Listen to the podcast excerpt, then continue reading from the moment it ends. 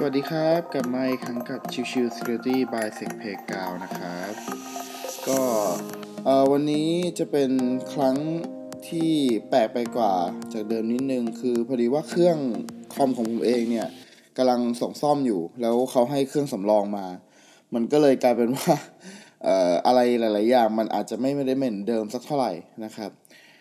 แล้วก็ลักษณะของการ ของการอัดเนี่ยผมต้องเซตตัวระบบขึ้นมาใหม่ มันเลยกลายเป็นว่าอาจจะไม่ได้เหมือนเดิมนะครับ โอเคเอ่อก็ครั้งนี้จะมาคุยถึงเรื่องของแพลตฟอร์มที่ใช้ในการจัดการแข่งขัน CTF นะครับ คือต้องบอกก่อนว่าก่อนหน้านี้ผมได้มีส่วนร่วม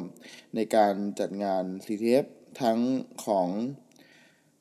Capture the Package นะครับประเทศไทยกับของ TCSD นะครับตัวของ Capture the Package ประเทศไทยเนี่ย ก็เราใช้เป็นส่วนของ CTFD ในการทำแล้วก็ส่วนของ TCSD จะใช้เป็น Facebook CTF แพลตฟอร์มในการทำนะครับซึ่งถ้าถ้าคนที่แข่งขันจะทราบว่ามันมีความแตกต่างกันอยู่ ถ้าเป็นในเชิงของตัว CTFD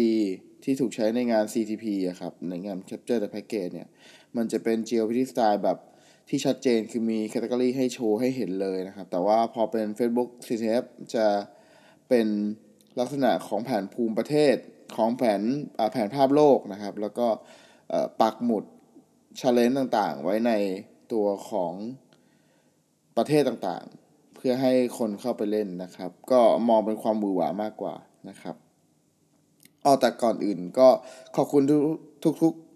ทีมงานนะครับที่ได้ให้ไปมีส่วนร่วมนะครับ ให้ CQD ไปมีส่วนร่วมของงานการจัดการแข่งขันทั้งคู่นะครับ เราเรายินดีมากแล้วก็ขอบคุณทุกท่านที่ให้โอกาสนะครับ ขอบคุณเป็นอย่างยิ่งนะครับ ก็แล้วเดี๋ยวเจอกันนะครับในรอบชิงของทั้งคู่อีกทีหนึ่งนะครับ โอเคอ่าวนกลับมาที่ตัวของแพลตฟอร์มหน่อย นะครับ ตัวแพลตฟอร์มเนี่ยอย่างที่กล่าวไปแล้วนะครับว่า CTFD กับ Facebook CTF นะครับมันใช้แตกต่างกัน คือตัวของเท่าที่จากการทดสอบจากการใช้งาน เราพบว่าของ CTFD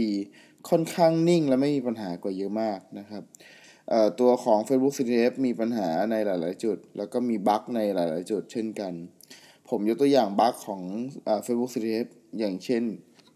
หากใครใช้ตัวของ Facebook CTF มาก่อนนะครับ จะทราบดีว่า ดูเบื้องหลังของ Facebook CTF เนี่ย จะใช้ตัว HSVM นะครับ ในการทำงานเอ่อซึ่งมันไม่ได้ใช้ PHP เป็นใช้เป็น HSVM แทน พอตัวของ HSVM เนี่ย เมื่อเราเซตตัวของ Time Zone นะครับ Time Zone ไปเป็นเวลาตาม Time Zone ของเราอย่างเช่นประเทศไทยก็คือ UTC บวก7นะครับ ตัวของระบบในในตัวหน้า Facebook CTF ที่เป็นตัวของแอดมินเนี่ยจะเห็นว่าขึ้นเป็นเวลาบวก 7 จริง ๆ คือเวลาเซิร์ฟเวอร์จะเป็นเวลาที่เราเซตตาม HVM จริง ๆ แต่ประเด็นคือตัวของ Engine ตัวของสคริปต์นั้นไม่ครับ ตัวของสคริปต์ยังคงทำงานที่เป็น UTC ธรรมดา นั่นหมายความว่าตัวของเวลาที่แตกต่างกันที่โชว์เป็นตัวของ clock นะครับ ก็จะโชว์เป็นแตกต่างกัน นั่นคือทำไมถึงวันช่วงวันวันศุกร์หรือวันพฤหัสก่อนหน้าการแข่งขันหนึ่งวันเนี่ยทำไมเห็นมีเวลาเป็นตอนบ่ายสามโมงเย็น เพราะตัวของระบบผมเซตไว้ว่าเป็นแปดโมง ซึ่งแปดโมงมันบวกอีกเจ็ดชั่วโมงกลายเป็นสิบสามอ่าสิบห้า มันเลยกลายเป็นบ่ายสามซึ่งพอมีการรับแจ้งมาผมก็เข้าไปเช็ค แล้วก็เข้าไปแก้ไขให้มันกลายเป็นหนึ่งนาฬิกาเพื่อให้เป็นแปดโมงเช้าคือพูดง่ายๆคือ Engine ของตัวของ Facebook CTF เองครับเขาไม่ได้มีการจัดการในจุดนี้ที่ดีพอ คือเอ่อตัวของ Engine มันมีเขียนชัดเจนว่า Server Time เนี่ยมันเปลี่ยนแล้ว แต่อย่างอื่นไม่เปลี่ยนเป็นอย่างนี้เป็นต้นนะครับ ถ้าจะให้เทียบความน่าสนใจของแพลตฟอร์มทั้งคู่เนี่ย โดยส่วนตัวผมมองว่าถ้าจะใช้การจัดการแข่งขันระดับใหญ่ ผมจากประสบการณ์ที่ใช้มา ผมมองว่าตัวของ CTFD เหมาะกว่าที่จะทำเพราะว่ามันแก้ไขอะไรได้เยอะจากตัวของแอดมิน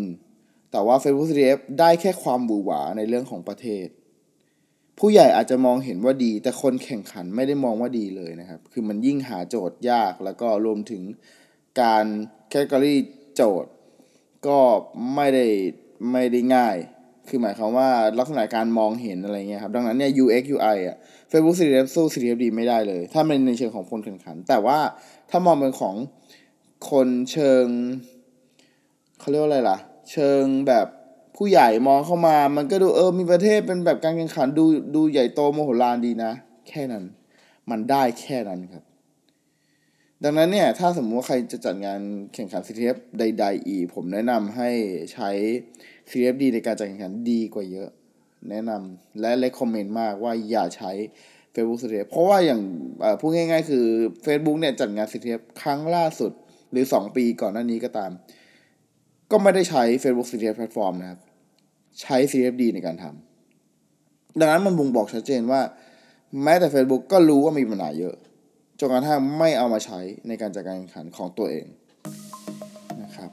โอเค วันนี้ฝากไว้เล็กๆ เท่านี้ ขอบคุณทุกท่านที่เข้ามาติดตาม และพบกันใหม่สำหรับวันนี้ สวัสดีครับ